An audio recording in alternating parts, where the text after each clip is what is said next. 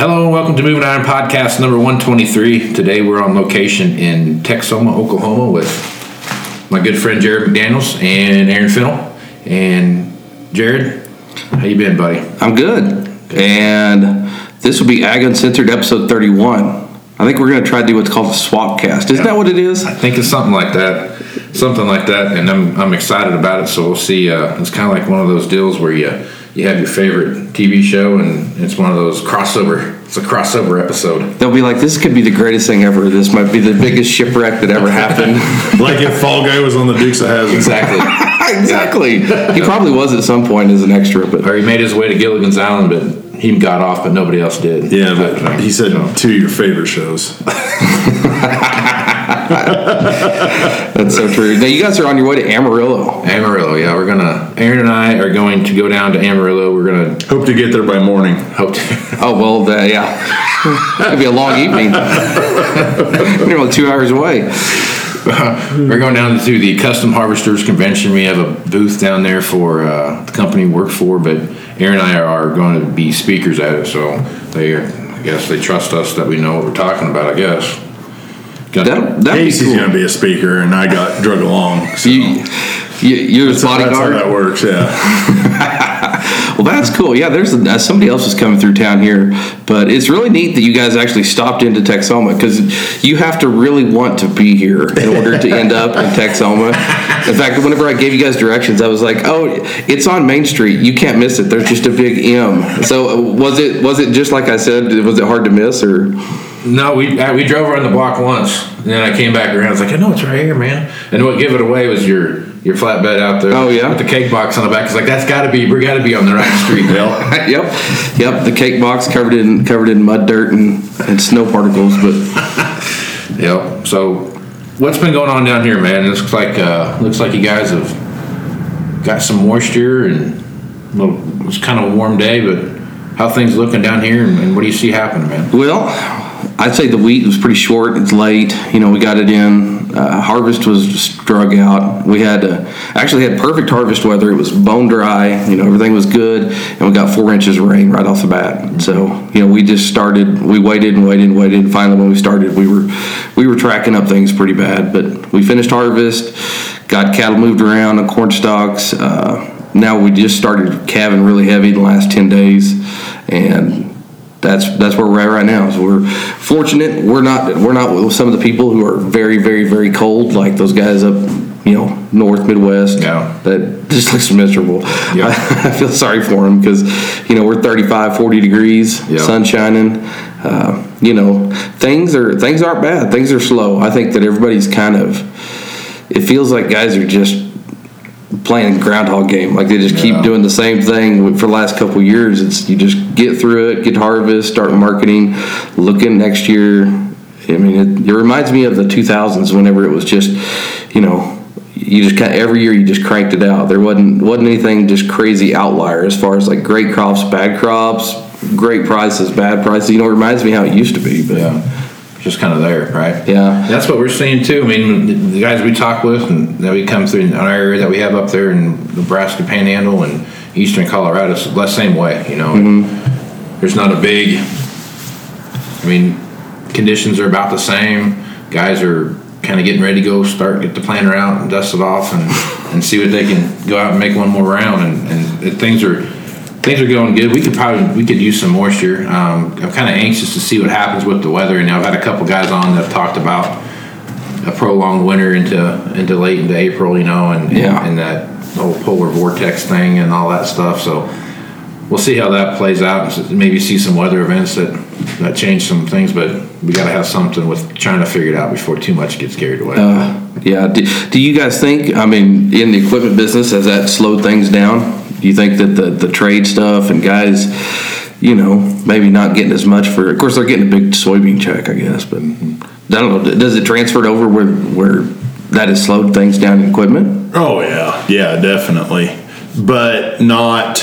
It, it has very. It's it's had a big impact on it, but not as dramatic as I thought it might be. Yeah. You know, as far as that goes, because year end, I would say you know when when that all hit in midsummer early summer it got real quiet real fast. Oh God! Trying I would imagine that it iron. was it was probably uh, Yeah. like a ghost town in some of the Yeah. some of these dealerships. And then here. August was a little bit of a perk. September was great.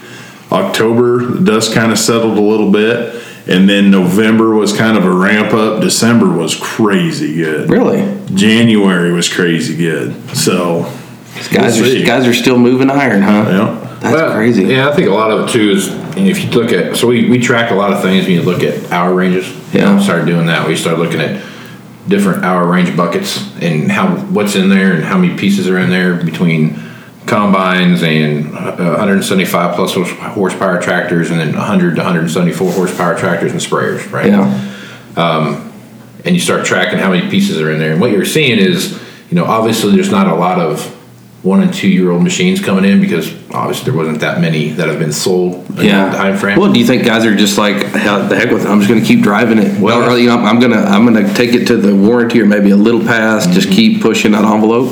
I think what you're, what you're seeing now in those graphs is that when you start looking at the, the tail end of that 2,000 plus range, Yeah, you, there, there's a ton of equipment that's got 2,000 plus hours on it. And I think it was 175 horsepower tractors and, and greater. I have to go back and look, but and which saying a 2,000 hour tractor is, is by any means, any stretch of anyone's imagination is wore out is, is not true. Oh yeah, that that used to be like get broken in. Right.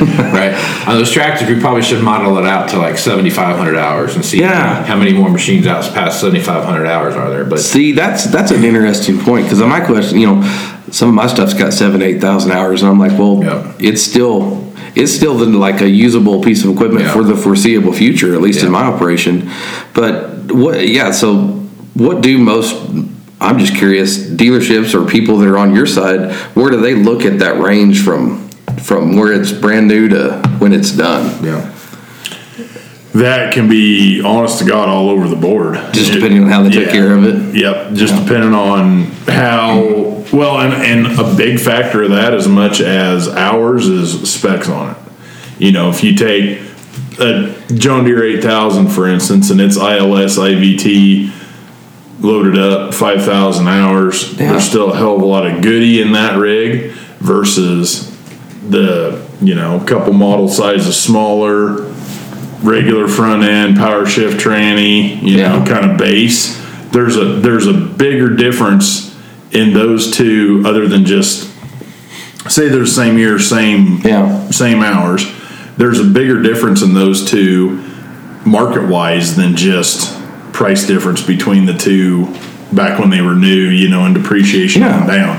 There's a there's a bigger gap on those dollar for dollar now than you know rolling out of the factory Yeah. and that's just because of market demand and where you can go with those machines Yeah, I'd imagine the power shift that's going to like a feedlot, and the and the one with all the bells and whistles probably going back out to the farmer. a lot be of, a field. lot of times that's very very true yep. Yeah. the bigger the bigger thing even above even above transmission is whether it's a straight front axle or, or ILS I, Uh, the I straight fronts, Yeah. you know, you get them things all the way up to, you know, it's no different than than the crop community. Yeah. You know, when you're looking at feedlots and dairies, there's the ones that buy new. Mm-hmm. There, there's the ones that buy three thousand houred, seven thousand houred. You know, all the way on down. Oh, yeah. and and they like that because it's one less thing to grease to maintain. All that yeah. kind of stuff. well, it's So- crazy because it wasn't this harvest, but in the end of seventeen, we had a,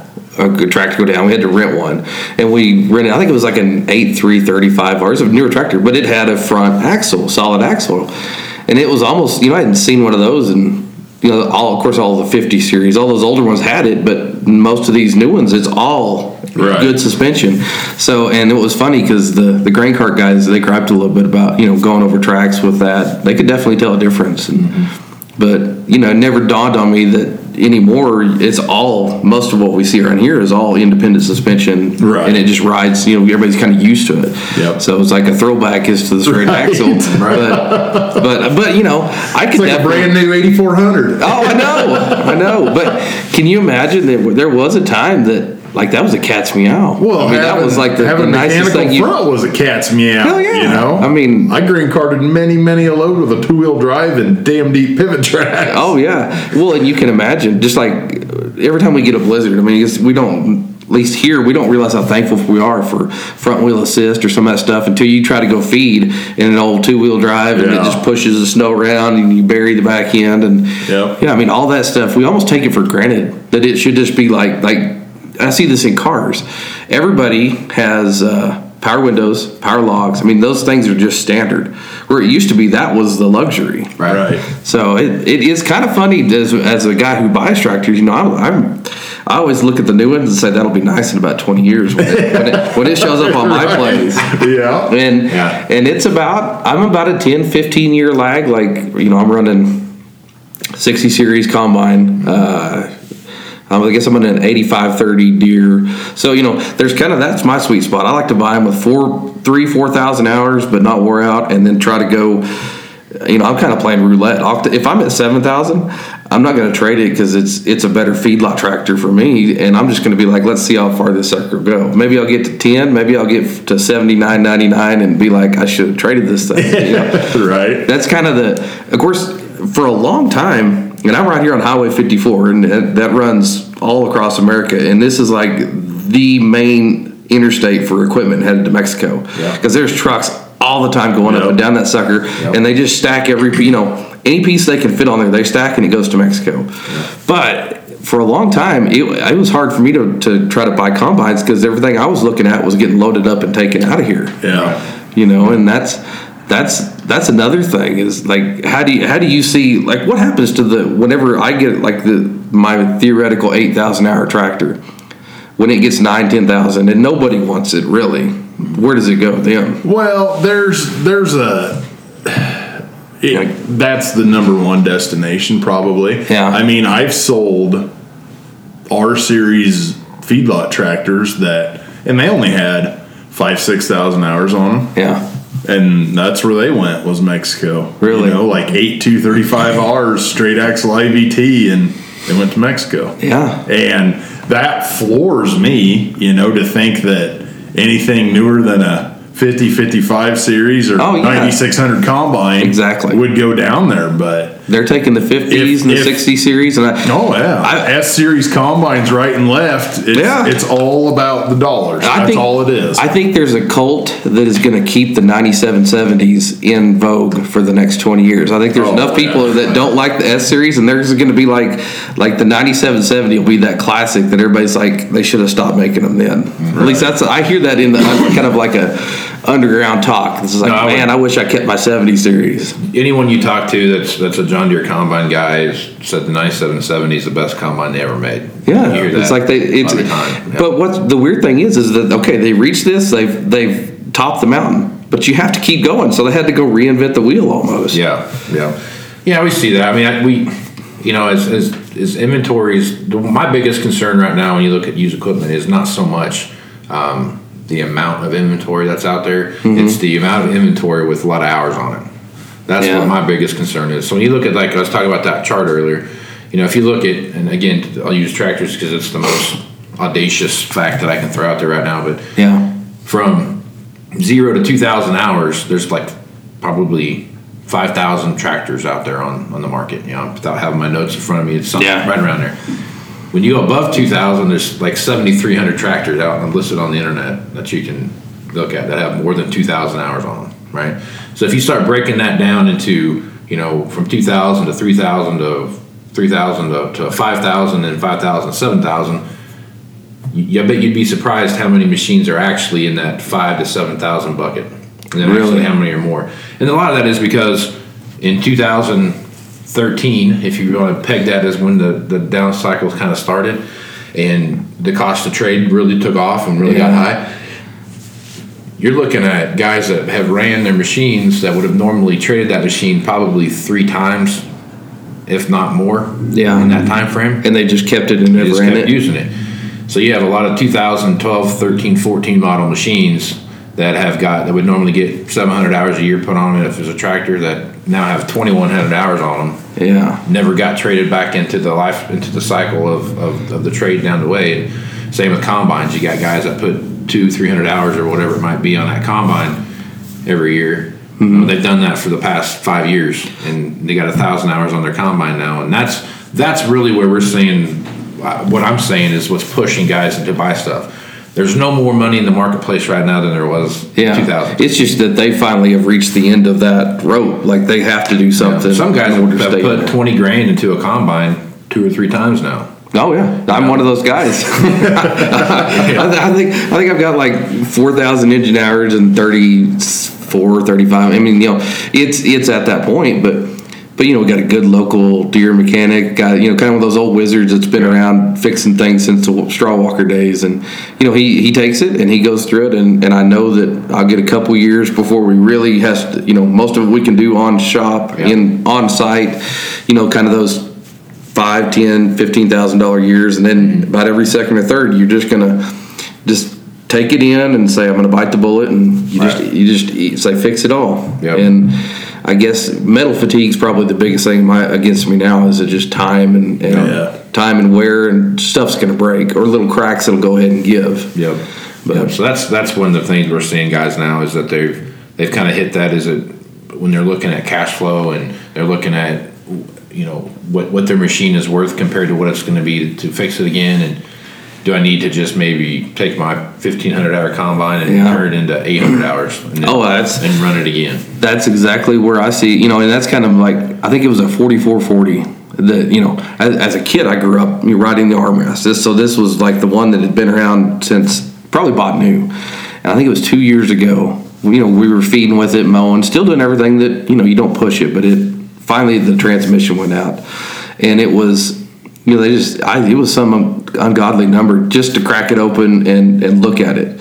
I'm like, well, that's like three to four times what the tractor's worth. Mm-hmm. You know, it just, see, it does reach that point, like you just can't feasibly fix it anymore. Yeah. But there are some guys that, that do that same thing right there, and they don't want a, a 75 30 to replace it with. You know, they don't want a, a you know, a, a small 8200. They want like an old school yeah, because, you know, I need sound guard cab, that whole have, thing. Like, there's, exactly. there's, there's, too much electrical stuff on a hot series tractor farm or something like that, you know, oh, whatever yeah. Be, you know. I agree. There's, there's guys like that that'll spend the money to fix it, you know, but it is, I mean, the bad thing about it is, you got however many hours you had on it, twelve thousand. Oh yeah, it was probably two, I think twelve thousand right around there you have 12,000 hours on everything else around that new transmission too. That's, that's the bad thing. Yes. Yeah. No, that's a, you know, and that's, it's funny. I, I wonder if people look at their equipment the same way they do with their cars, you know, because some people, you get 100,000 miles, they're like, that car's wore out. And then some people are like, oh, I'll tell I'm running it to 400,000, depending on diesel or whatever it is. But, right. you know, it's, I don't I don't know the answer. I'm just curious if do you guys trade things kind of like they do their vehicles on that, or is it is it a it's different such, mindset? It's such a one-off thing, man. Some guys are we're trading every year, yeah, and a lot of the really like mega big guys, you know, they trade every year because they want to have they're they're so fixated on their cost of operation. Yeah, not that other people aren't, but I mean, they were that's a big thing to them that that warranty cost above and beyond that warranty cost is a big deal. Yeah. You know, so they start really hammering that down. They know that as long oh, as and it, here, and if you can that. if you can run the math and you've got enough acres to spread that over, I, I bet you the dollars donuts they're probably better off because they're getting that little bit and they're taking their depreciation or whatever and spreading it over those acres. And they just keep keep that sucker rolling. Yeah. It's yeah, I always wonder if it's kind of like uh, musical chairs that once the music stops that's it's kind of a little bit of that, like what happened. Then it's like, well, crap. Now we've got to you gonna pay for that thing, or are you gonna keep rolling it? Right. I don't know. Yep. Yeah, and there and there is a lot of times on those on those bigger deals like that where even if they wanted to keep it, they they're they financially can't. They got to yeah, keep keep it, it it's set up uh, in the yep. system, and as long as as long as they keep farming, you're pretty good. Yep. yep. Yeah. So we, exactly did, right. we did see that though when when, um, when the economy did contract. Yeah. 13 to where we're at now, uh, especially going through 16. So probably 13 to 16 is really when you saw the realization hit, you know, and it, went, it went from I've got enough money to swing this to yep. I need to start tightening those purse strings. So guys that were like, well, you know, I can do this now because of tax advantages and da da da, and those were the first guys to and we were trading so cheap back then. You know I Yeah. mean, it was just ridiculous. Yeah, yeah. Because there was such a It was such a bad ridiculous. Well, but they were also they were they were looking for a the more you spent, the better the tax situation became on some of those. Yeah, Yeah, I was it, driving it was lot almost like behavior. like Yeah. like mad money. Yeah, You know? and it, and it the the idea behind, um, you know, I'm, every year I'm gonna, I'm gonna trade this off and do whatever. I mean, we're we're trading for like thirty thousand bucks on combines, fifty thousand dollars on combines. You know, for one year old trades with three hundred. I mean, just and even then we're like, ah, it seems like an awful lot, but we make it work. And then now we're like, you know, No, that doesn't happen anymore. but but also too, same stuff being said. I mean, in 2013, the price of a new combine in 2013 compared to what it is today is almost twice as much. you know? really? So it's it's changed that much. oh yeah. And I would have said it was too damn high in 2013. yeah. it's absolutely throw in your mouth, throw up in your mouth territory now. Well, you guys, you're far enough north. You don't get the cotton stripper Right. deal, but No. that's like the, the new thing down here because cotton cotton's moved north. I mean, we we used to be kind of the northern edge, but hell, it's all the way up in Kansas. Oh, you probably saw some when you, were, when you were coming down, but um, those uh, cotton stripper slash baler hybrid deals, they're like seven hundred thousand. I don't know what the number is. I just heard that it's like that's an ungodly amount. yeah. I don't. I mean, They're they're right on course with uh, you know forage harvesters, you know those kind of things. They're they're all so specialized, so niche that you know Yeah. you have a very you have a thing. But like to your cotton point, you know I, I'm I grew up in Wichita and, and in Kansas there, and, and you know you always had that kind of southern strip there on the mm-hmm. on the Kansas Oklahoma border where there was always cotton and it was more of a rotational crop back in the 90s it was a big thing for a minute you know and guys completely got out of real crop and were straight up cotton guys and it was crazy And then it kind of fell off Yeah, some guys like went bust in the first cotton Yeah. boom. Yeah. you know that even happened just because it was, you know, I always laugh because when you when you leave and here to go to Amarillo and you drive to Dallas, you go down 287, and there used to always be cotton strippers parked on the side of the road with "for sale" written in shoe polish, and I always thought those poor poor suckers they they just got done with the field, parked it, wrote for sale because that was my impression of a cotton farmer is like it's just I'm done with this crap. Right, Yeah. right, exactly. And so, you know, I, that's what I, in my mind, I have a mental image of somebody just finished stripping the field and they pull it to the edge and I want, I want out. I'm done. You know, Yeah. crying uncle. But it's not that way now. But it, it there has been a boom and a bust in the cotton cotton world. but there was when i was i went home here uh, right around christmas time and I, there were fields that i'd never seen like right around the edge of town where they'd always grow like some soybeans or corn or something like that you know maybe some wheat something like that right around the edge of town Yeah, those fields were all gone and they were all cotton. really. I mean, it was just like, holy crap. And that's like probably 50 miles past where I would normally see cotton. It'd be funny if it starts showing up in like northern Kansas, Oh, southern Nebraska, oh, well, Yeah. because it's just one hard freeze away from just a shipwreck. I mean, Yeah. you know, they keep pushing. I'm sure you can change varieties, you can do a lot of stuff, but you can't ever beat Mother Nature at her own game. Right. You know that she's gonna smack down and come in here and you know throw a freeze in early September or something, and it's gonna just. It's. I think that there's a ticking time bomb, but I also don't raise cotton, so I need to be quiet. they do all kinds of crazy stuff with hybrids anymore. I mean, what they can get, you know, the last three crops we've had have been amazing crops, but not necessarily amazing growing conditions either. No. You know, so that what they're able to do with genetics and hybrids and other stuff, you know, Well, they, and I've even seen it here pushing some of this low population stuff. I mean, raising dryland corn. You guys probably came, you know, Western Kansas. They kind of led the led the charge about five or six years ago, and and I think it's a lot of it's just because they were like, we can't keep raising wheat on wheat on wheat Right. on wheat on wheat on wheat. You know, that's like or throw Milo mix in there, but you know, those guys they've raised some hell of a lot of really good dryland corn. And I think it's just getting those varieties and getting figured out like how are we gonna we're not going to raise 200 bushel dry land, but maybe we can get by with 70, 80, 100. You know, when you hit that mark, and and because it's never been done here, land costs are pretty cheap.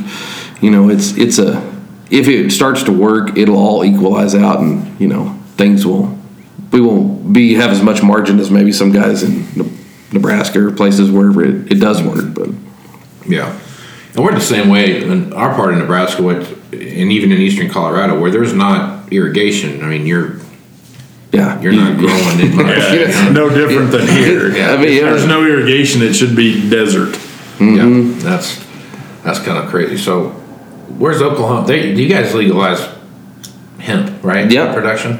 Well, uh, no, they did. Uh, I think the hemp deal with the farm bill. No, they they legalized uh, medical marijuana for people. Right. That was the last ballot deal, I guess. Are there many people that have looked at growing, talked about growing you know, Uh, CBD oil? And that Well, kind of now since the farm bill passed and, and they got that kind of hemp deal into it, yeah, I mean, it's really crazy because after after the medical marijuana deal passed, then the hemp guys really kind of got going. Yeah. And then when it passed in the farm bill, it was almost like you had a gas to the fire. So there's there's a lot of people out in our area, or I think in the whole region, and they're uh, they're pushing kind of, hey, come plant hemp, sign up your acres, then you can go in here and you know sell these seeds for so much. I mean, it's it's on paper it looks like it's just going to be a home run, but you know when you talk to people who've actually raised hemp.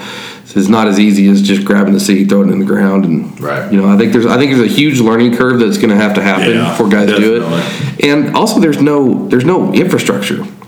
You know, cotton has gins, grain has elevators, livestock has sale barns and feedlots, but you know, hemp, wh- where what are you going to do with it? Right. I mean, I you know, it's like you push it, and and it's it might be an alternative that's going to help, but I don't even know what equipment you use to cut it. Like, how do you harvest hemp?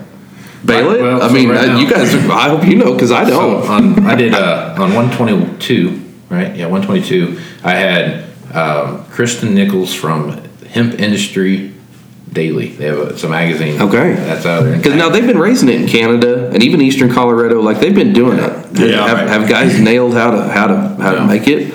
not at all. Um, I don't want to say none at all. It's not right because they have been. Obviously. But they're they're they're a couple years ahead, but they're still on that learning curve, right? when I was talking with her, I mean, basically the way she put it was so the the the flower part, the seeds and stuff. That's where you get the CBD oil from, and that's the most profitable part of the plant. Right? Yeah. And that she said that's still very manual. Like go out in the field and pick it with your hands, and Yeah, and that's not that's not that's not feasible. sustaining. That's going to limit your growth, man. I mean, you're going to. yeah, I mean, because you're talking like maybe a, a five acre plot instead of Yeah. you know 120 acre circle. Or Right.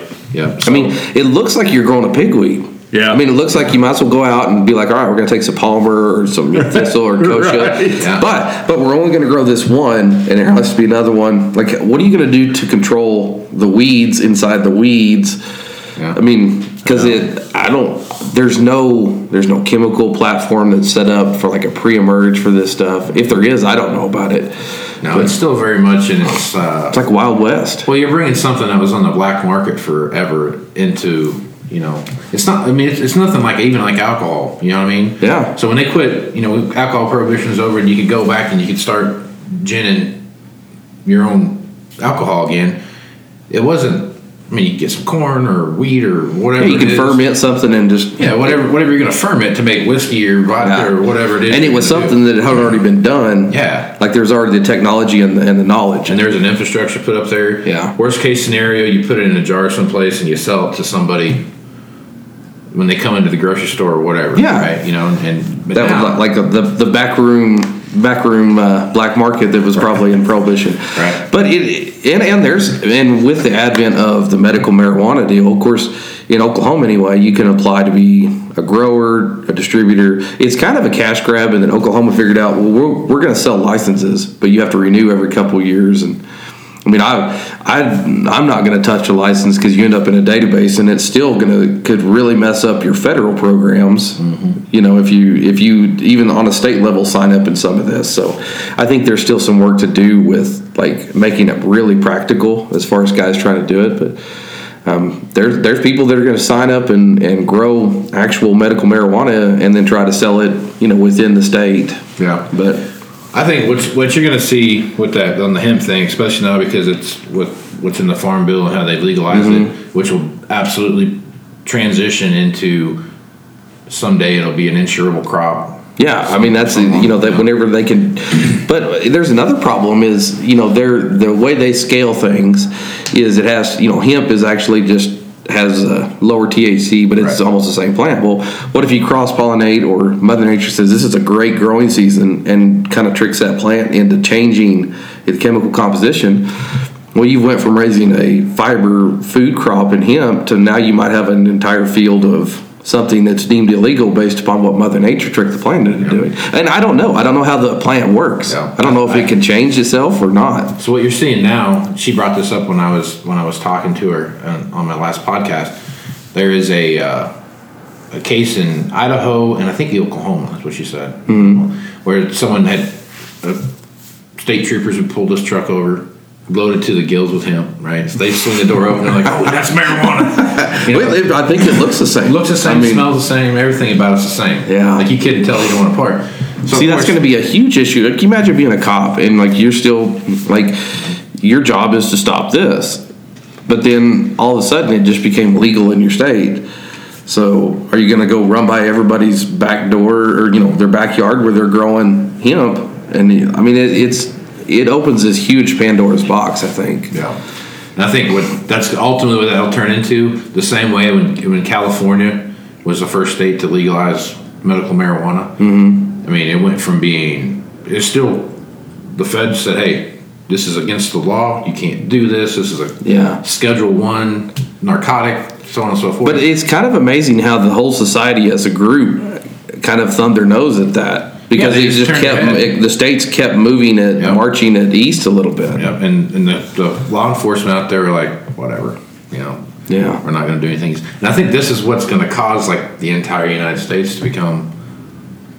You know, this was going. to It's going to be like Canada, where they've legalized marijuana. Oh, I'm sure. Whatever. You I'm know. sure it'll, it will be interesting to see, and and I know from like you talk about the hemp, that's kind of been a discussion. Okay, what where's gonna where we take the seed, where we're we going to take the fiber, and and that was alluded to earlier. What's like how do you harvest it? I've seen those pictures on the internet where it looks like a giant silage harvester with a like a platform at the top and a chopper head on the bottom, and it's like they cut the seed and it goes one way, and then Yep. they chop it up, look almost like silage. Yeah. I mean, Yeah, and I I have a friend in Oregon who he's in the equipment business and he has a customer doing the fiber textile part of it and that's what they do. They swath it and bale it and run it through big old tub grinders and Really? run it through again and run it through again. So does it just get turn into like wood pulp? Because I've been to, I've been to a paper factory Yep, very, where they take wood chips and you know I'm sure they acetone you know they do something to break it, denature it, and then kind of recombine it. So maybe that's you know Yeah. like a giant wood pulp factory, but Yeah.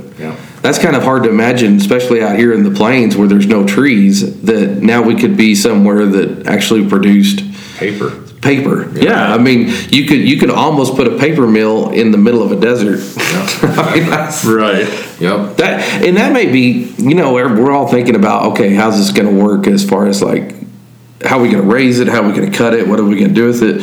But I always say you look 10, 15 years down the road, so there's going to be so many industries that shoot off of the of the business that's being built. Look at ethanol. I mean, Yeah. ethanol was something that started, but a huge benefit that I have is DDG cubes. Yeah. They ship them all the way from Nebraska down here because they can take the DDGs, pack them down, put them in, make cake out of them, and I feed them to cattle. Yep. And it's it's awesome cattle feed because it's high protein, high fat.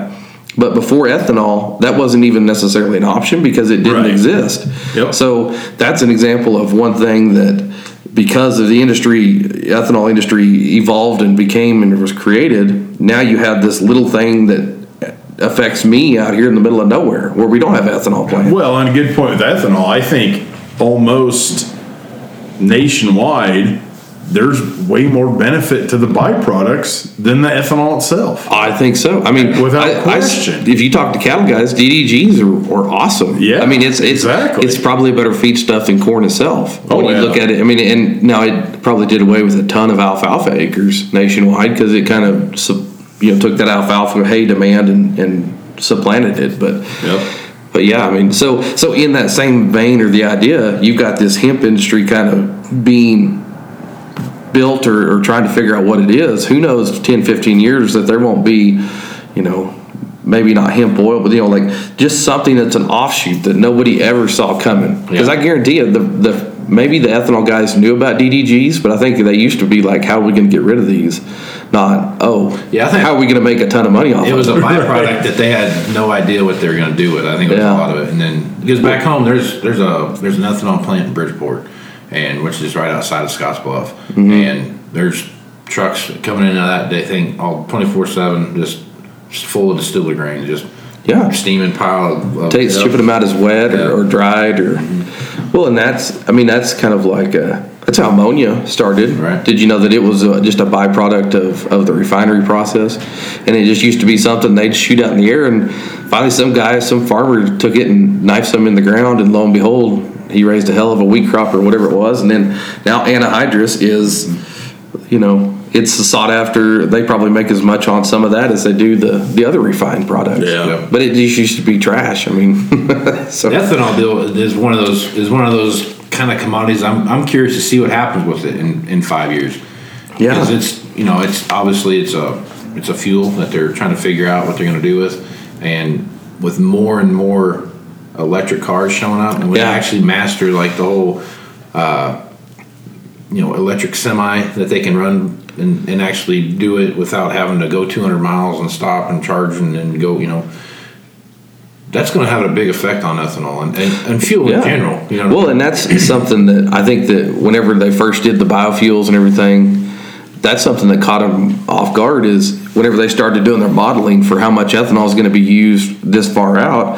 Well, they didn't think, take into account that all these old cars, you know, the old hot rod, mm-hmm you know, box type Chevy pickups were getting parked and people were buying newer, more fuel efficient stuff. So all of a sudden, that gas demand just kept going down and down because all the cars got more efficient. We were getting more mileage out of everything.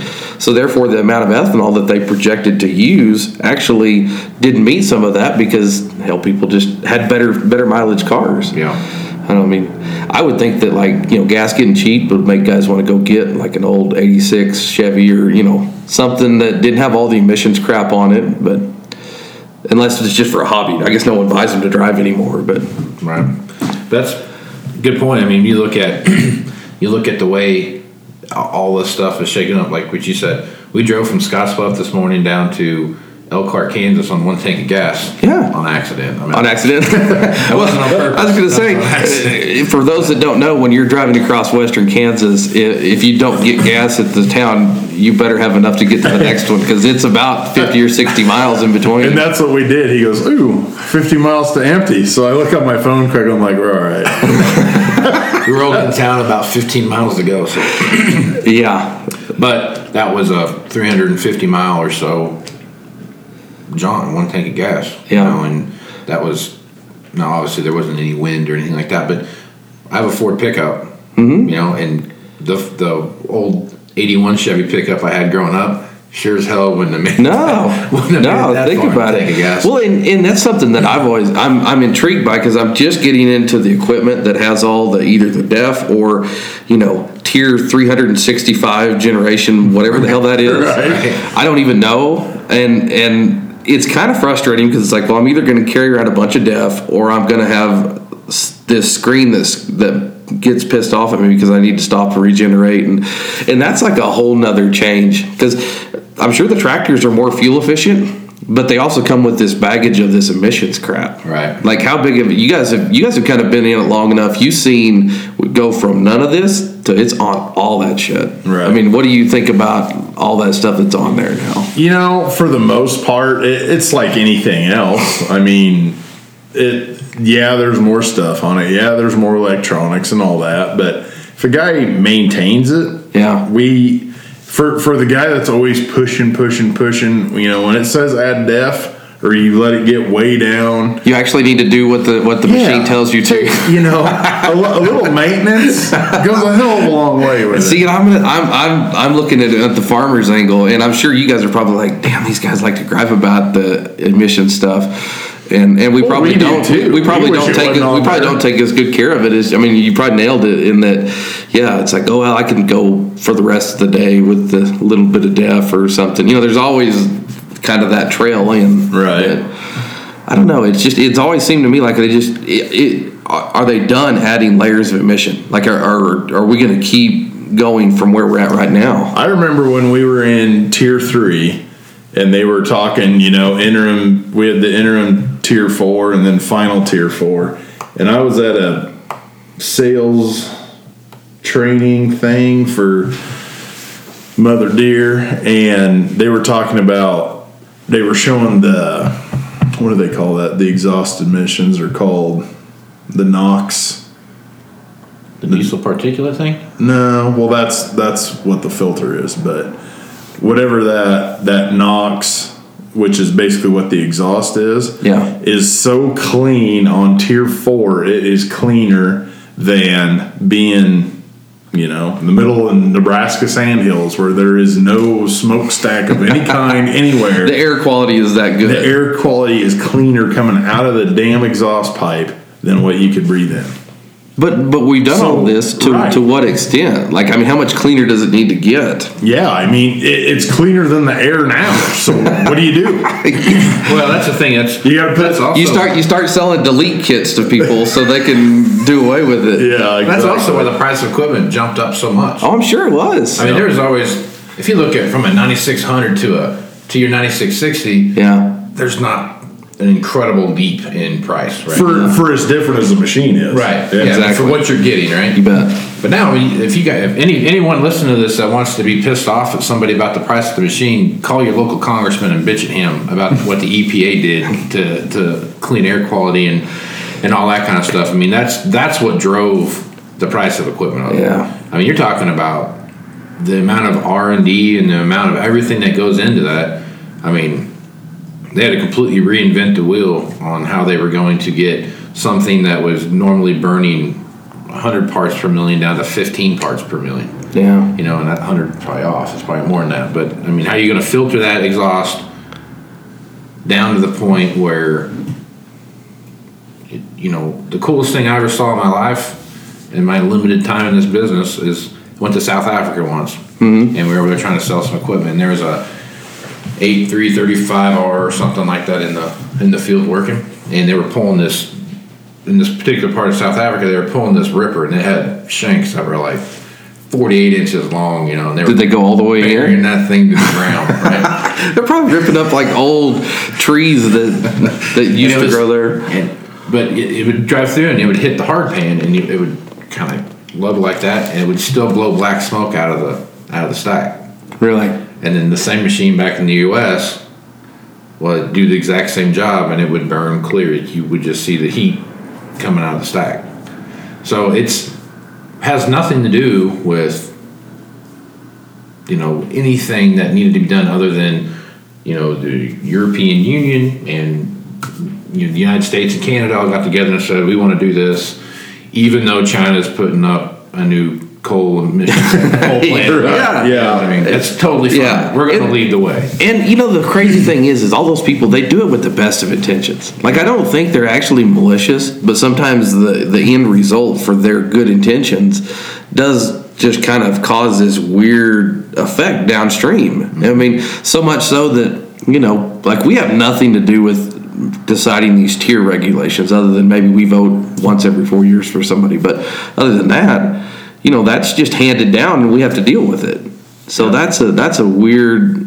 It's kind of a loss of control in the whole thing. It's just we're we're doing what everybody else says because they think it's a good idea. Yeah. You know, in in any other part of your business, you'd probably be like, go to hell, I'm not doing that. Right. But in in this regards, you know, we've all came to just be like, okay, that's what we have to do. Yeah, I mean, if you want to buy a certain kind of feed, you've been feeding the same feed for ten years, right? Yeah. And you go to the feed store to get some more feed, and they're like, "Oh yeah, actually, we don't have that feed anymore. we got this feed over here, but you have to buy twice as much of it to get the same effect that you got over here." on this Exactly. Yes. I mean, that's a that's, the a same thing. That is a great analogy. That is that's a great way to put it. There was there for a while. It was it was uh, what was that thing they always talked about? Uh, fluid um, fluid use or something like that. Total fluid efficiency. There it is, total fluid. Yeah, because then you were measuring how much diesel fuel and how much DEF you were using, and how that calculated together your total fluid use per hour, and that was a that was a new way to go out and sell a piece of equipment. And, and Deere, You're kidding me. no, they came up with it because Green was the last one to go with DEF. Yeah. Agco, I think, was first, and then CNH. Yeah. And they made it be what eleven through fourteen, so Yeah. three years, four model years actually. They made it with just the filter, and I think it's like a three fifteen Magnum was the most fuel efficient tractor at the Nebraska test that year. Yeah. But by the time you add the DEF that it burned to get there and how much the DEF cost, the Deere won. Right. So that was their that, That- was that their was big their, touting like, was we're gonna dig. total fluid efficiency, not just diesel fuel. See, and then they got to the point where, and that was for that was all for interim tier four. Yeah. And then when final tier four was stamped and today's the day your final tier four, there was no way around it. They had to they had to squirt the def in it. So Yeah. it was Well, ultimately, that's that's where you know, I think it's all going to end up for the time being. But I mean, DEF's just thirty-two fertilizer, isn't it? I mean, that's Yeah, kind of it's yeah. like it's like urea, Yeah, it's urea. Yep. That's all it is. liquefied urea. Yep. Nothing. You could, you could. If you have extra, you can fertilize with it. You know, and it's, Yeah. it's going to be the same. It's the same components. I mean, I don't know if you could actually fertilize Yeah. it or not, but I mean, you would probably go plug up all the filters. it's it's derived from the same the same thing. You know. Yeah. So it's this whole. I mean, we're going to start seeing um, more and more of this.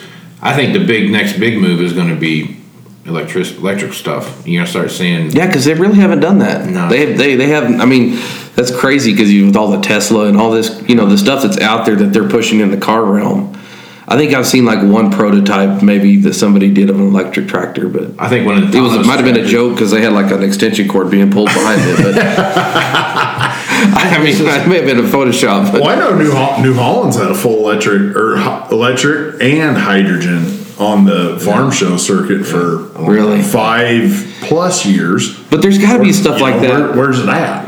Yeah, I mean that's the thing is it never takes off. Right. And I kind of look at uh, I I laugh whenever you know Case came out with their autonomous tractor and they took the cab off, and you look at it and you think, well, if you bought a tractor, why wouldn't you just leave the cab on in case you wanted to use it? You know, it kind of seemed like they were jumping the shark by putting one without a cab, but I think that's, that's looks- and it, it, looks cool. It looks cool, but then you start thinking about it and like, well, that's stupid. Well, I, I'm just going to buy one with a cab, and you can program it. And Right. I, see, that's another thing. I and I talked with uh, Joe Don from Bassett or Joe Bassett from Don. I messed that up.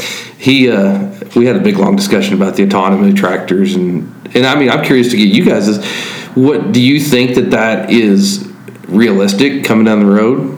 As a Oh, yeah. farmer, as a farmer, I I think that like if you're if if all I'm gonna do is grease and oil this machine that's gonna drive itself, then why the hell do you need me? I mean, I I'll go do something else. I don't need to just show up and maintain the equipment.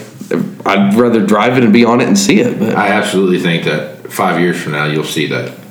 We talk about it all the time. And I absolutely don't. oh, so here we go. The, the lines are drawn. So I we, know, have, but we have a bet right now between the two of us that in when did we make that bet? 2017. I think so. did you do a five year bet? Five years. So you're then, two years into it. 2023. We'll be trading in our, our first fully autonomous vehicle. Twenty-two. Huh? Be twenty-two. It was late 17. It was, it was a half year model. Yeah. Yeah. But anyway, we have that. So what's gonna? I think what's gonna drive. But I mean, the whole point of having an autonomous vehicle is something you don't have to go out and babysit. Yeah. Right. You're just gonna turn it loose and let it go do its thing. Right. Yeah. And the only real way that you can do that, like um, like Dot Industry, C Dot. Yeah, see, I think the C dot model might pick up more, but you know, most of those deals are only twenty foot wide, and I guess maybe they go all day. They can be however wide they need to be, but they So- don't look like they have a lot of capacity. So we had. I have a. I have a. Uh, a meeting I put together every year of just equipment guys, and we all get together and and Norbert um, uh, Beaujot, I can't remember how to say his last name. Beaujot, sorry, Norbert, butchering your name, but they have. Uh, he came down and gave a presentation on that, and, and right now it's designed for a seeder and it uses a Cummins engine, and that's that's the whole how, how it works. And I think they're, I want to say it was a thirty foot wide air of uh, grain drill. Yeah. is what they've got. So they're trying to figure out different ways to do it. What's really going to make that autonomous thing take off and really make it go um, is when they have fully electrical capabilities to go out in the field with, you know, some kind of solar panel or something like that that's going to keep things charged so they can actually go out and work, you know, 24 7 Yeah, without having to send a fuel truck out to go fill it up or whatever. Now you're still going to have grain and, and seed and those kind of things you're going to have to deal with with the unloading, but you know we're a dealer for a company called Smart Ag. Yeah, I've, I've seen their stuff. Yeah, so Kind of working with the grain cart, the Yep. autonomy of that one. The big hiccup they have right now with their system, I mean, it works great. The big hiccup they have is that when it gets to the trailer, um, somebody has to jump in the, into the cab and then And, and unload it. Yeah. So well, I can. that part gets figured out, and then I mean, 'cause then you go to a whole other level. So you, you can just like Yeah. Well, it, you could think with optical sensors, you could just, you know, see the pile, pull forward, see the pile. I mean, but as a guy who runs a combine and occasionally will wheel the combine over by the trucks, as soon as you see that little pile of yellow where the grain cart guy ran it over the edge, like it, you lose, you lose all. You're going to come after somebody, even it means you have to come after the autonomous tractor who now spilled grain on the ground. But right, yeah, but it's nice to have a human to get mad at as opposed to a tractor. Right. But I can see your point. Like you, something has to load the truck. right. The whole argument is my whole argument is how hard is it to sit in a tractor and not even have to steer it? Yeah, we've already got the. That's the Well, thing. that's- We've that's already my got the auto steer. I'm kind of on your side with this. What one. would you be doing though? I'd be on my phone playing on Twitter. That's what I do now. exactly. I just I jack around, I jack around on, on social media. That's why when you're on Twitter, you can tell when it's harvester planting season Oh, because you everybody's on there a lot Yeah. more than. Yeah. Well, you're you're uh, you're in the tractor. You got. I mean, I mean, hell, that's that's how I got to be a fan of podcasts, and that's part of why it's like, well, I, I can guarantee you there you can see charts of, of the downloads. They spike during planting, oh, harvest, because guys got time. They got they got to kill some stuff, and they're just looking to, to fill those hours. And you know, I can't do music for eight hours a day. Well, plus you, you know you, you got you got smartphone and you got auto steer. Yeah. you can do anything on that phone. Yeah, you could train yourself to speak another language. Yeah, you can you can do all your marketing right then and there. Yeah. I mean, you just got to sit in the seat and make sure shit don't come undone. That's exactly right. I mean, well, I've said we're kind of glorified monkeys as it is. I mean, really, at that point, you'd be taking the guy off of the deal so he could go sit at home in his recliner and play on his phone. Right. I mean, I think it, I think it, it's going to open up doors to more profitable ventures for you. Who's, gonna- who's going to watch the machine? well, I think what you're going to see is, I think you, what it could lead to is these mega farms because you'll essentially have a manager, like a, like a machine managers, and he's going to have, you know, just like you used to see old pictures of these, you know, everybody had five tractors with one-way plows behind Yeah. them. You know, like one operator owned five of these old John Deere whatever, and with a one-way, and they would go to their field, and all five would work together, and they plow, and they were very efficient. That's how the, the original old big-time operators from the 40s and 50s. Well, imagine if they don't do that now. They're just going to say, "Well, I don't need six employees. I've got six autonomous tractors, and I've got an iPad. I'm going to sit over here on the corner of this field, and I'm going to plow this field with my five autonomous tractors." And then that one manager is going to be able to cover six farms. Yeah, I think the other, th- other side of that too is you as a, as a farm owner or, or the the cattle operation or whatever it is that Yeah. you're going to focus on. If you could hire someone to say, you know, we're sitting there in in uh, in, in Jerod's studio, and there's a there's a picture of the United States behind us here of the of all the states, and that's probably a an 84 inch screen, right? Yeah. I, I would guess if you were to make it into a Have a, have a smart board. have a smart board up there and you can put six or seven combines up there or tractors or whatever it is that you're doing one guy could be sitting here just kind of monitoring the stuff listening for whatever it happens and what goes about you can go out now and buy more cows Yeah. sell more cows market your grain go look at land go do what i mean you're, Well, probably, I'd probably just waste it. Honestly, I'd, I'd just go. It'd be like I'd just go screw off and do something else.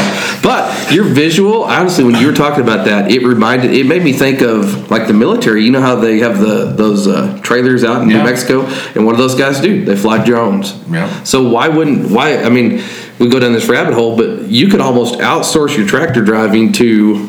I'm not saying outsource it to like somebody in an urban area, just like they do with call centers. There'll be some guy in oh, Indonesia that'll be monitoring my tractor because he'll do it a hell of a lot cheaper than I will, and all he's doing is he's watching the buzzers.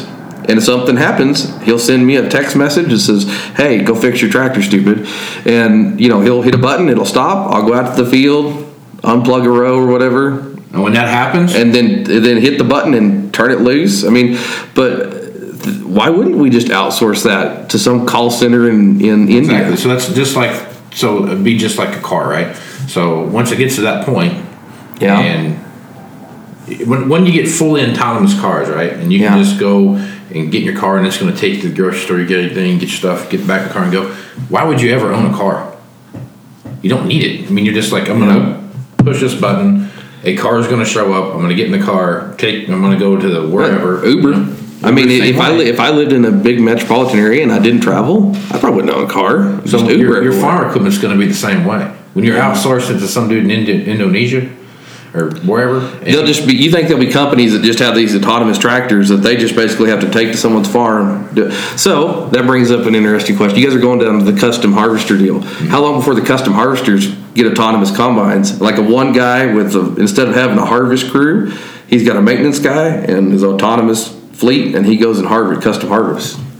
to me, Yeah. I don't think it's that far away. Really? But when they get the technology to do it. Now, the flip side of that is, though, those people love what they do. Yeah, they do. You know so, I mean? so do a lot of farmers. Like Right, that's, yep. that's that's ingrained. That- it's- maybe it's not, not maybe even- not my kids or my kids' kids because they wouldn't have they didn't grow up on a forty on arm rest of a forty four forty. Right. But But they love what they do. yeah, So it's not so much even the cutting of the wheat or the corn or whatever it is they're doing, it's the run. Yep. You know, Yeah, it's the run that they it's the journey. You know what I mean? So that that part will there'll be something that that you see there. It's a generational thing. I think when Do you think it'll kind of be like the old? I mean, and I've seen this in my lifetime. You know, there was the old cowman, like you know, that grew up a horseback. And when I was a kid, he was still he was still alive and going to sale barns. You know, he he grew up when he was a, a kid gathering cattle, working them. Everything was done horseback. Everything, was, you know, to his his life got to the point where he was driving a pickup. You know, he'd seen everything.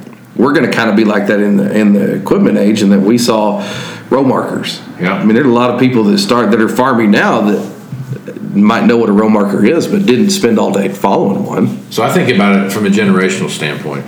Yeah. I'll give you a good example. Um, my dad has a, a 1985 two-wheel drive Ford F250 pickup, right? Yeah. Single cab, and we were out. But he's got five acres. He's got a big. He's got a big garden. We were picking whatever we were doing and throwing in the back, and it was hot day, right? Yeah. So I'm crank, you know, hand crank, crank down the window, and then flip the old, the visor. Yeah, the little the old Little uh, wing window. Wing, wing. I flip it open, and it's Yeah. you know blowing on me. yeah the old school like uh, And my, vent air my son is 12 now, and he was probably eight when this story took place. But he's like, Dad, I'm, I'm hot.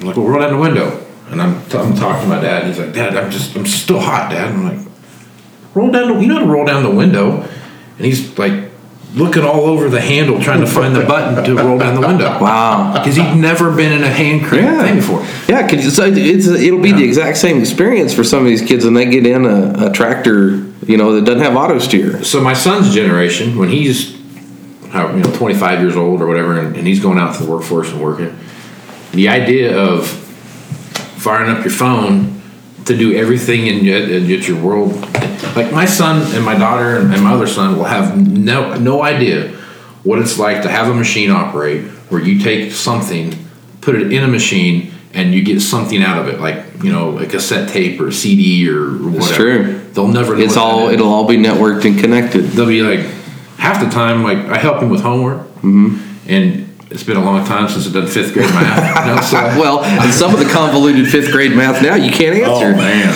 it's it's dumb shit. Like, tell us why you think this answer should be right. But, Right. But a lot of that stuff, you know, I, I'll spend time on on Google. yeah, I go to Google like, how do you do blah blah blah. yeah. Or you can go to YouTube and be like, "Here's how you work this math problem." Yeah, in, in two minutes, I'm like, oh, okay, I do remember this now. Yeah, it's really when you it, it'll blow your mind when you think about it. Every human on the planet, well, not every human, but for the most part, anybody with a cell phone has all the information ever collected by humans In this right there in their in their hand. since written history. Yes.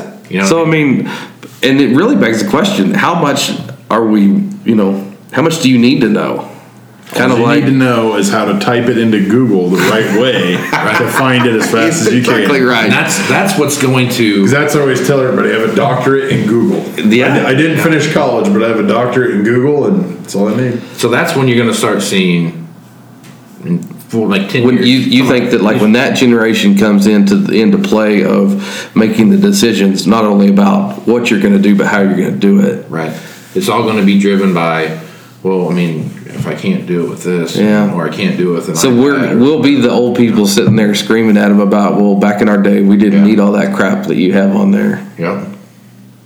That's that's That's my, exactly where we're gonna be. that's my vision. You know, I mean, that's that's what I think. So when you sit there and you and you think about all the things that are coming down the pipe, I mean, you watch that stuff from uh, what's that, um, Boston Technologies or whatever that is. Oh yeah, with the where the like the, the dog robots are jumping Yeah. all up and down boxes and shit. You gotta you got Yeah. to get a six foot tall robot that can run a four three forty and jump over a damn garage. I mean, that exists, man.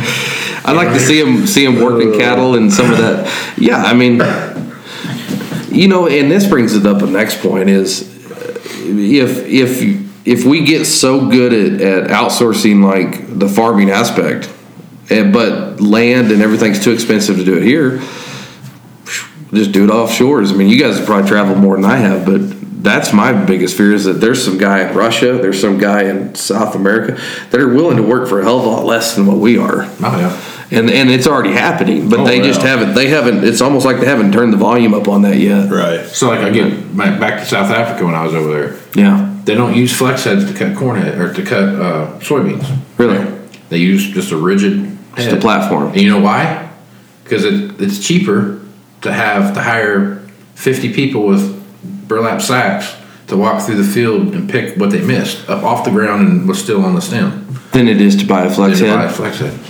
They can put 50 That's people that's pure field. economics in, in in action. Yeah, that's. I mean, the same thing. Like we'll go to, like I've been into like uh, Romania and and Ukraine and those kind of areas, and and it's been, mean, it's it's a whole different thing. You know, like they they take a cow in Ukraine mm-hmm. and instead of turning it out in the field, you know, you put electric wire up or whatever on corn stalks or mm-hmm. wheat stubble or whatever, you know.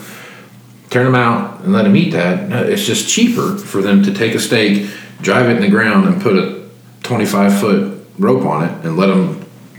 They basically just like circle graze and then move the stake. Yeah, and that's what they do. It's rotational grazing. Yeah, But Literally. it's stuff It's like that exactly. where you're- that's and then at night to go get the cow, bring it in, milk it in the morning or whatever. and- Yeah. and then stick. it it's back closer to like the old subsistence ways. Right. But but you know, imagine if you had some money and, and, and a good satellite signal, go over there and just start picking up farms and, and you know, same way I got my fleet of tractors and they're just gonna go go farm it. Dude, the ground. And, and there was a big boom with that, correct? Yeah, it Where was. There was a lot of American. Twelve dollar corn was fueling that. Right. 12 sorry, twelve dollar corn. Eight dollar corn was fueling. Twelve dollars is when it gets high next time, yeah. Twelve dollar beans. But that's what you saw. And You then we'll be a lot of guys- cussing seven dollar corn. you saw Yeah. a lot of guys in Iowa, Illinois, Indiana sold every ground piece of ground they had and took it all down to Brazil.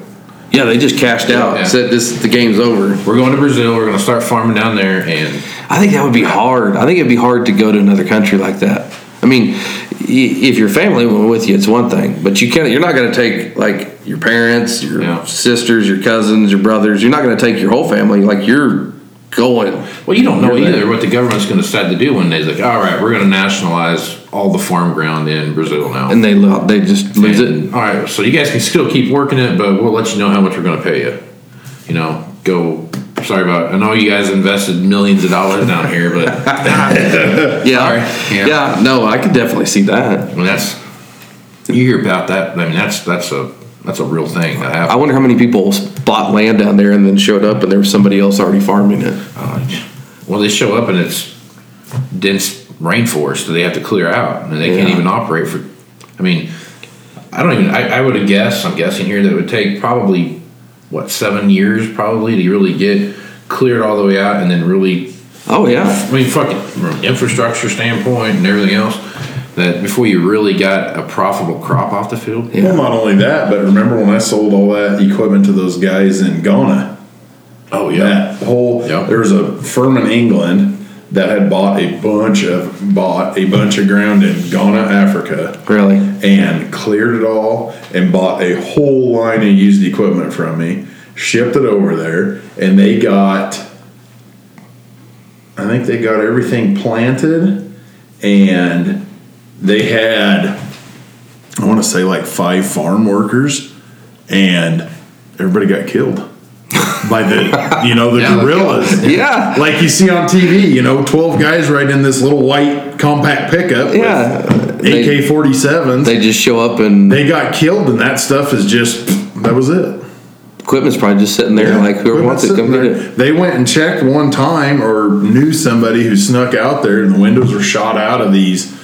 9000 T John Deere tractors and Wow. 4830 sprayer was all shot up and It's just a war zone. yeah Wow. So I mean, you're dealing with a whole different society and society on top of society on top of society, And probably in a lot of like- other places. If you don't pay the warlord, you can't farm that quarter ground exactly. You know the same thing, Yeah. not the same, but similar situation with the instability in Russia, Ukraine, Oh, and yeah. all that.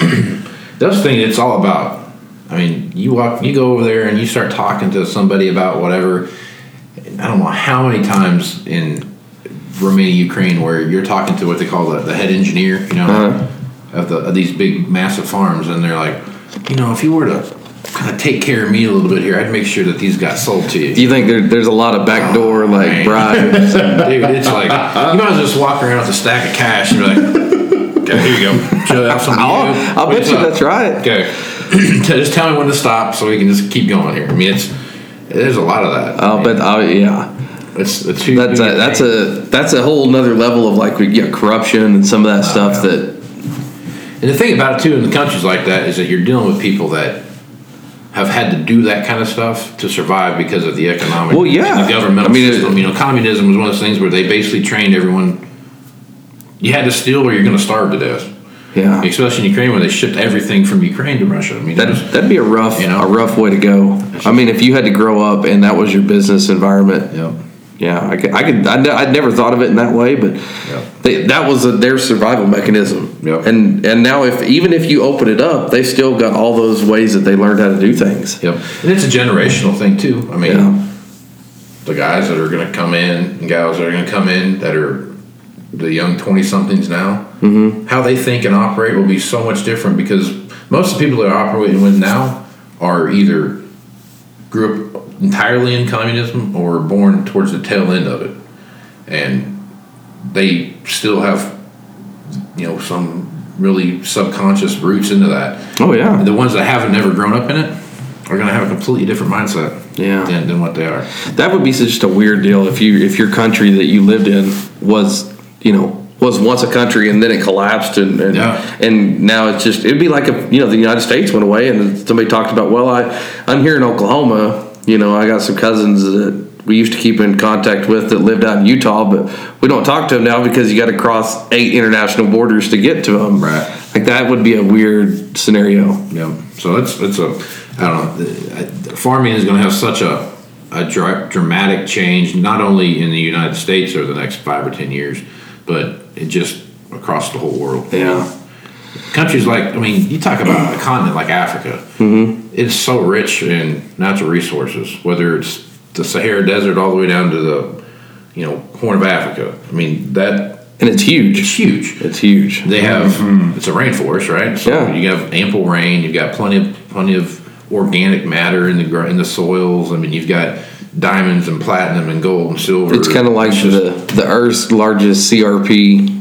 Yeah, exactly. I mean, it's if you want to really think about it in terms of that, it's it's the Earth's largest CRP program because it's just sitting there waiting to be developed or, mm-hmm. you know, and that's what China's doing. That's what they've been moving into. I mean, Yeah. since oh, God, 20 years now. I mean, since they've really kind of ramped up their economic production, they're in Nigeria buying up oil production. They're Yeah. you know clearing ground to grow to grow their own crops in Africa so they can take them back to China. yeah, and they're looking at it from a long term oh, perspective. they're- they're playing the long they're- game, they don't bro. care about the next five ten years. I mean, we'll lose the next twenty if we can win the next Five thousand. hundred, yeah. I mean, they're gonna they're looking at the long game for sure. There's no doubt Yeah. about it. Yeah, and that's that's almost comical whenever you know it's like, oh, we're going to get in a in a short term tariff war with them. Yeah. okay, Yeah, we'll see how- good luck with that one. I think the only way they could really, I mean, you're starting to see some now where their their stock market stuff has been off quite. a Yeah, bit, no, know, I think it's I think it's hurting them. and the middle class in China is used to having money now, and, they're, and they're used to having, you know, meat on Tuesday because it's Tuesday, not because it's some special whatever. Yeah. Well, not only that, but there is a middle class. Right. Yeah. Yeah, and You see know, that's first that's, and that's foremost a because there that's a wasn't huge forever. thing. Is as those people get more affluent. I mean, that's one thing that I look at the cattle industry as being in position of of really taking off. Is you know.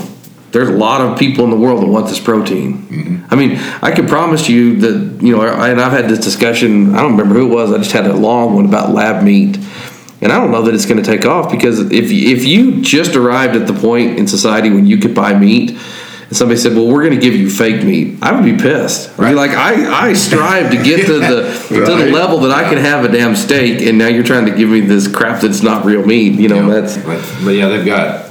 Yeah, you're right. I mean that the whole fake meat thing and, and this whole idea of of that somehow you're going to have, just some alternative way to to eat a ribeye steak to me is just not something I'm interested in doing. no, at all. I don't think so either. No, I it'll be interesting. I think it's I think it's cool to, to go down these rabbit holes of what what could be. Yeah. Just because it's uh there's no answer. No. the good thing about them, you never. I mean, you can't really be wrong, but you're never really right either. But I will be right when you're buying me lunch in five years. No, I don't think so. Like- you know, the one thing you're forgetting, and it, it's it's imperative if you've ever watched a movie in the last thirty years. Uh-huh. What about Rise of the Machines? You want all this autonomous stuff, and we have Rise of the Machines. Well, don't feel so good about your free lunch, will you? Well, that I mean, that documentary Terminator was pretty good. yes, documentary. Not well for everybody there, you know. But there's a there there is going to be a, a technology boom that we've generationally have never seen. You know, it's, when I think about the differences between my generation and my dad's generation, except for where we're at now, there wasn't a, a big gargantuan change in in technology. You know, I mean, the first twenty years of my life anyway. But you look at my dad and my grandpa. Yeah, they had that huge I mean, there wasn't much. There, I mean, had a computer that kind of showed up. You know, that mm-hmm. took. Well, but that, but you go back far enough, and they went from the, like the automobile. Yeah. You know, they, they, they had the horses to steam engines to Yeah. to automobiles. Yeah. That would have been a, That was a trip. trip. Trip. I remember my dad had a.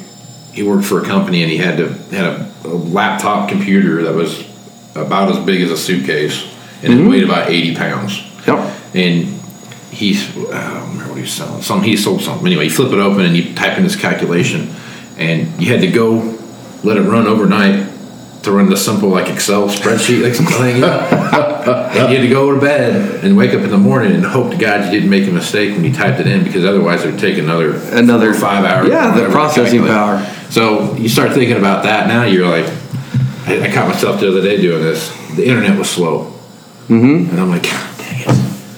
Freaking internet's horrible out here, you know?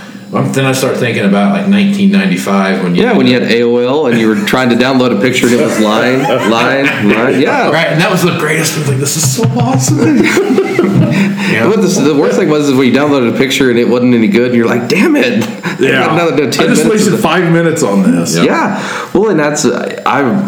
My uh, mom is by trade. She was a computer science professor over here at the college. Kind of. She actually kind of helps launch the program over there. But when I was a little bitty shit, running up and down the halls and stuff. In the in the university, they had entire rooms with the mainframes and the, and the old reel to reel program. Oh, like yeah. that was the softwares. They put the tape on there and and the old punch card computers. I mean, it was. And now you know, one cell phone's got more than all those computers Yeah. combined. It's just crazy. Yeah, there's more com- computing power in your cell phone than they had to land a man on the moon. Yeah. And that blows your mind. So, And yet we're not, and yet we're not landing people on the moon Right. with all this awesome stuff. yep. Exactly right. well, so you guys are headed to Amarillo. What are you going to talk about there? What's, what's your what's your what's your platform? What's your what is your your speech or your I'm going to talk about kind of the like the state of the used equipment marketplace. yeah and kind of some of the trend lines I see developing and how that's going to affect the value of used equipment. And Aaron is going to hit on Kind of like dollars versus hour ranges, specs, how specs affects value, Yeah. and realistic value, not that's a huge thing for those guys because they're they're running that equipment x number of hours and they've got to know at the end of harvest where are they going to be at right. you know, are they going to be in a sweet spot or are they going to be sitting there with everybody else? So I mean, that probably helps them at least a custom harvester of when you buy that piece of equipment. What is your what's your start number? Because you need to figure out where you're going to end up at the back end. But, Yeah, I'm gonna hit because I'm a nerd like that, but I'll, I'll hit a lot of just data points Yeah. that talk about kind of what I see happening and what if you know the way that the curve is now on, on the chart and if you you know add some stuff over here, what does that do? And then all of a sudden, you know, are we are we in a position where we're going to have so much on both ends and on, not enough in the middle that it's going to, um, you know, how, how's that going to affect what you see out there? So if you have, for example, more 300 hour and less machines over here than you do five or so hundred hour machines over here to buy, you're going to have to go find more guys that have five or seven hundred hour machines to trade in so that you can buy this so that the guy that then trading in the whatever the thousand hour machine or 1200 hour machine will have something to buy yeah. if you don't have it Because it's like a chain. You got to have every link in it. yeah, the best way to do it is front load here at the beginning of the year with the, with the low hour stuff, mm-hmm. and then go out and find everybody, and then by the end of the year, it's you're you're switched over here to the to the high side of the hour range. Yeah. Unfortunately, right now we are sitting at the high side of the hour range, and that has a lot to do with the fact of strictly because of, of what the machine population looks like. Yeah. And it's kind of it's kind of got to almost like regenerate. You Yeah. got to those got to go away, and new ones have to be built to come right back into that platform. And what we saw in like 2009 and 10 Mm-hmm. was that we saw everything get front loaded on this end over here, but there wasn't much on the other end of it because everybody had so much money that they were taking their 9600 and trading it in on a brand new 9770. Yeah. And just like skipping their natural like flow of equipment, you know. That was uh, I bet that. I Or, bet or that. jumping to an S. yeah. Yeah. And that was the hardest part of it. I'll be. Because you had a whole bunch of stuff. If if somebody's going to buy an S, they're not. There's nobody in the market for that 60, 70 series. Yeah.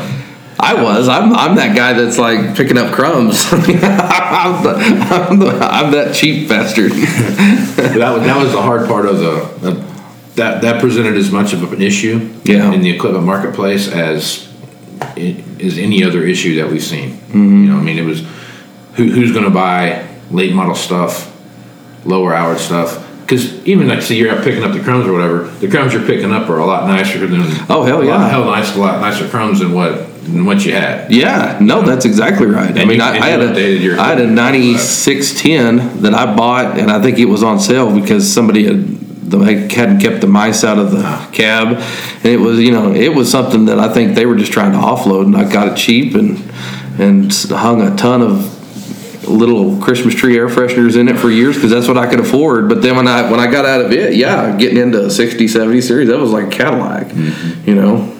So uh, yeah, it's all about perspective. Yep. I- And I, I, have a have a rule as most generally. I try not to get in anything really new and nice because once I drive that, then I have that experience. It's hard to go back. so if, if you just don't get in the nice stuff, like if, but you know, if you're in an 8400 and you get in a 2030 series, or you get in, you know, you get in a, the the very first R, you're like, that's pretty awesome. Right. You know, it's still new to me, so. I don't know if that's the right way to do it. It works. No, I mean, I'll be honest with you. There's, I'm, I'm a firm believer in trade cycles, and Mm-hmm. people need to stick to those trade cycles because if you, it, it, there are certain certain folks that are because of their operation Mm-hmm. are going to be that one to two years going to do like this, and then there's other folks that are going to be in that three to five year range, and so on and so forth down the line. And when those it's like an ecosystem, I guess. For Yeah, that's a great way to put when it. any of those things get out of whack, it jacks something up so bad someplace that it's you have to do something drastic to make it come back. Yeah. and that's that's probably the easiest way to, to explain. and that's where you see those those big fire sales where it's like, Yeah. hey, we're gonna we're gonna get rid of all this stuff to just clean clean it up. That's what you saw in, in, in 2014, 2016 when there was a lot of equipment auctions. Mm-hmm. You know, 10, 15 million dollars at a time, just all of Rich Yeah. Brothers and Sullivan's and Big Iron, and everybody else stuff were just all the time having those. And it was strictly because everyone got away from their traditional trade cycle. Yeah. You know, I can afford a new combine and I can finally get that new combine. you know? Yeah. So I'm going to go get that new combine. Yeah, And I think you know And it wasn't just combines. Shit, it was, it was everything. everything. Planters, Plant- sprayers, tractors. gators. Yeah. Yeah. I mean, every year there for a while on a planner, it was like, what what else could we possibly hang on that? Make it Yeah. make it something else cool. Like I'm a I'm a I'm a gun guy, so I like like you know like the AR-15 and stuff like that. You can just sit there and keep putting stuff on the rails. Some people do that, like they have the laser and the flashlight and the this and the that and everything else, and I'm like, how do you even use that thing, man? I know. you shoot the gun. Where you even like, how do you aim it? And so it's same kind of thing with those planners. You get the Orthman one tripper tied to the 24 row planner, and then you got this and the that's, and you got so on and so forth. And it, you know, the $200,000, $250,000 planner wasn't uncommon in That's crazy. 2012. I mean, Yeah. But now you're looking at Two by two, in furrow, oh, rear Oh, Jesus rear split discharge, and three surefires to run it all. shadow tracker on the back. Yeah. You know, I mean, God bless. It was just like how much how much could I possibly Yeah. stick on? And the what's going to really piss them off is when somebody takes an old eight row 70 300 planner and runs right next to them, and there's a two bushel yield difference. Exactly. That's exactly You know, right, yeah. and it's not even like double. It's just the old springs that hung on like bolt ends. Yeah. and that was yeah. Not you even know, the adjustable. because there, there will be years that man, just that old piece of junk will go out there and maybe you know maybe it makes less bushels, but is that enough to justify all the other stuff? I mean, I I kind of went down that road, you know. ESET precisions and went to the, you know, kept putting little things on there, but I kind of stopped at, at VSET and and some clean sweeps. I didn't, I haven't went full down pressure, everything on the back. I mean, I guess if I ever change, maybe I'll do that, but I just can't see where I strip till and I'm planting in a little metal mellow strip anyway. It's like I don't I don't know why I can't just hang a spring and it'll stay just as steady, with the exception of a wheel track or something like that. But Yeah. you know I just can't in my operation planting in a circle and doing everything like that. I can't see that there's the benefit. Yeah. You know, but it, but if I was no tilling soybeans on crazy angles to everything, you know I get why the guys in the Midwest have it. You know they they're a whole different ballgame, but Right. out here it's just like eh. I might go get a 7300 before it's over with.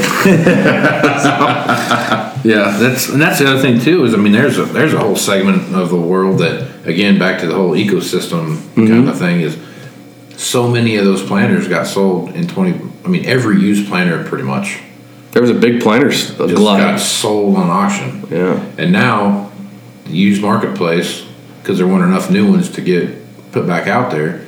What we're seeing now is you're, you're taking in trade on on uh, and it's, this is the crazy thing about that. Somebody bought a planter in 2014 with I don't know whatever 7,500 acres on it or Yeah. 10,000 acres on it or something like that. They bought it 2014 and used it for five planting seasons, and and probably are getting about the same amount of money on trade that they bought it for at the auction, and they put Yeah. 25,000 more acres on it. you No know. kidding. So that's that shows you the demand that's out there for used planters. I mean, now it's it's a it's, it is a very much a a uh, relative thing. I mean, it's it's one of those deals where you, uh, when you start looking at like a, a 70 series planter compared to a 75 series planter, or a 20 or to a 25 or whatever it is, and, and you start looking at electric row units and those kind of things, and and all the different stuff that comes with that. Though it's amazing how much those hold that holds their value compared to what I've seen on auction anyway with with machines that have full blown precision setups on them. Yeah. And uh, again, it comes back to how you set your planner up. Yeah. How he wants his planner. set Yeah, up. and everybody's different, and that's a problem with like, like the precision stuff. What I've seen is by the like what what I considered cutting edge three years ago. Now it's almost a hindrance if it's on the planner because it's obsolete. Like, oh, why are you using hydraulic row drive? Like, you know, I'm not some caveman. I don't want that crap. I, I, I need every one of those units on electric motor. I mean, and and like you said, it it was it was a catch meow three or four years ago or whatever the number is, you know, and but it because there's something better that becomes worth less. Yeah. And Well, you just remember like in ten, and so when you had the, you know, every row clutches and half width disconnect. Right. Oh boy, you can. You, that was the best thing since they, they Yeah. take twelve rows and mean, shut them off. you do away with chains and you get pro shafts. I remember people were like, "Ah, I don't have those skips anymore. I got these pro shafts, and it's like now you can see you could buy a 14 pallets of pro of, of those you know all it's amazing you go on big iron some of these ones and there's just pallets and pallets of brand new parts off of planters yeah. because it's like we don't want this garbage Yeah. Yeah. that's It's a it's an amazing thing to watch the evolution of equipment and how, how it goes from one extreme to you could almost make a, a case as kind of like junkyard wars if you if you bought enough pieces you if, or like a Johnny Cash Cadillac I wonder Yep. if you could buy enough pieces and build one Oh, absolutely. build one for half the cost of, of buying one if if you watch enough, you know, especially auction time, big iron, you know, the online ones, uh-huh you can buy, and you got a couple weekends to run around and pick all the shit up. you could probably buy a whole planter oh, absolutely. I mean, you probably have to buy a frame from from somebody else, but you could almost maybe a frame in the, Yeah, in the, there's in the always base. row units and Yeah. you know pro shafts and get you SeedStar drive systems and everything on there. Yeah, Yeah, you can find you can go to any of these places and go get like a, like a Wilrich bar or a Orthman bar or something like that. You can find something like that somewhere. That Mm-hmm. see, you that's what you know. that'd be the next thing. We need like a Jesse James of the farm equipment world. Somebody that'll take it and and hot rod it out and take a little, you know, put a logo on the side of it and be like, hey, this is a this is an authentic, you know. But it's- you know, carve your name into it. I don't know. It is kind of weird though. Here's what I. It's funny to me how everybody has stayed with the color scheme. John Deere's always green. Case is always red. You know, but like ideals going to be what dark brown. I don't even know or gray or whatever there theirs Right. is. But why hadn't somebody been like, you know what, we're going to make a John Deere tractor that's red, Dude, just because we can, forever, man. Like, why don't we? Why don't we just? Why do we have multiple multiple color? I mean, you can get a car. No one. Well, that's- if everybody's car was the same color. Yeah, Fendt does that. You can get white, you can get blue. You know, Get whatever the hell you want. Yeah. Yeah. I think You- it's you like go five grand. You can get it whatever color you want. Uh, I run a yellow grain trailer just because I didn't want to be like everybody else. a yellow and a red one. You go you go pay fifty grand or sixty grand for a new new pickup truck, and you can you have about fifteen colors you can pick from. Yeah. I've never I've always wondered that man. Like maybe I want a yellow tractor with green wheels. You know? Yeah. Let's let's go crazy. I do. I do like whenever those people will take like a you know a case Steiger and they'll paint it green, or you know the, just Oh, and yeah. Mm-hmm. just as a mess to mess with people, where they'll take a you know a John Deere and paint it red. Yeah, But- I like the. Uh, my favorite colors. I'll be honest with you, when it comes to farm equipment, is is the roadside orange that you see on on like a like a The old, the old state tractor. The old- That, I that- like that that. was a statement, you know. what I mean, Yeah. you, you, I don't think you can even get that anymore. Oh, you Yeah, you can. Yeah, you, you can order it that way. You can get like six M's in yellow and yellow orange. and orange. Really? See, I think the old uh, the old Steiger color was always cool. Yeah, hell yes. I think I, I liked how Case would just still occasionally go out and throw a you know throw a Steiger paint job on some of those. Yeah. But Yeah, with the American flag set up and all that stuff. Mm-hmm. That's Yeah. pretty cool. Yeah, I think we've uh, I think we've beat it to death here, buddy. I think so too. well, thanks for stopping in. I'm glad you guys stopped into Texhoma. This is cool. no, but this is awesome. I've always wanted to. I wanted to. Anytime I'm down someplace where there's Somebody you know. somebody I know, I want to make sure to stop and get them on a podcast and, Hey, and do that. I'm glad. I got. I was excited to see your setup and how you do it because that's, you know, you learn so much more just by seeing what everybody else is doing. Be like, I'm gonna copy that. I'm gonna steal that idea. Still away, buddy. Still away. So awesome. well, Jerod, it's been great, man, and thanks for having us down here. No, thanks for thanks for stopping Thank in. So we will uh, we'll catch you down the road, buddy. Sounds good. All right.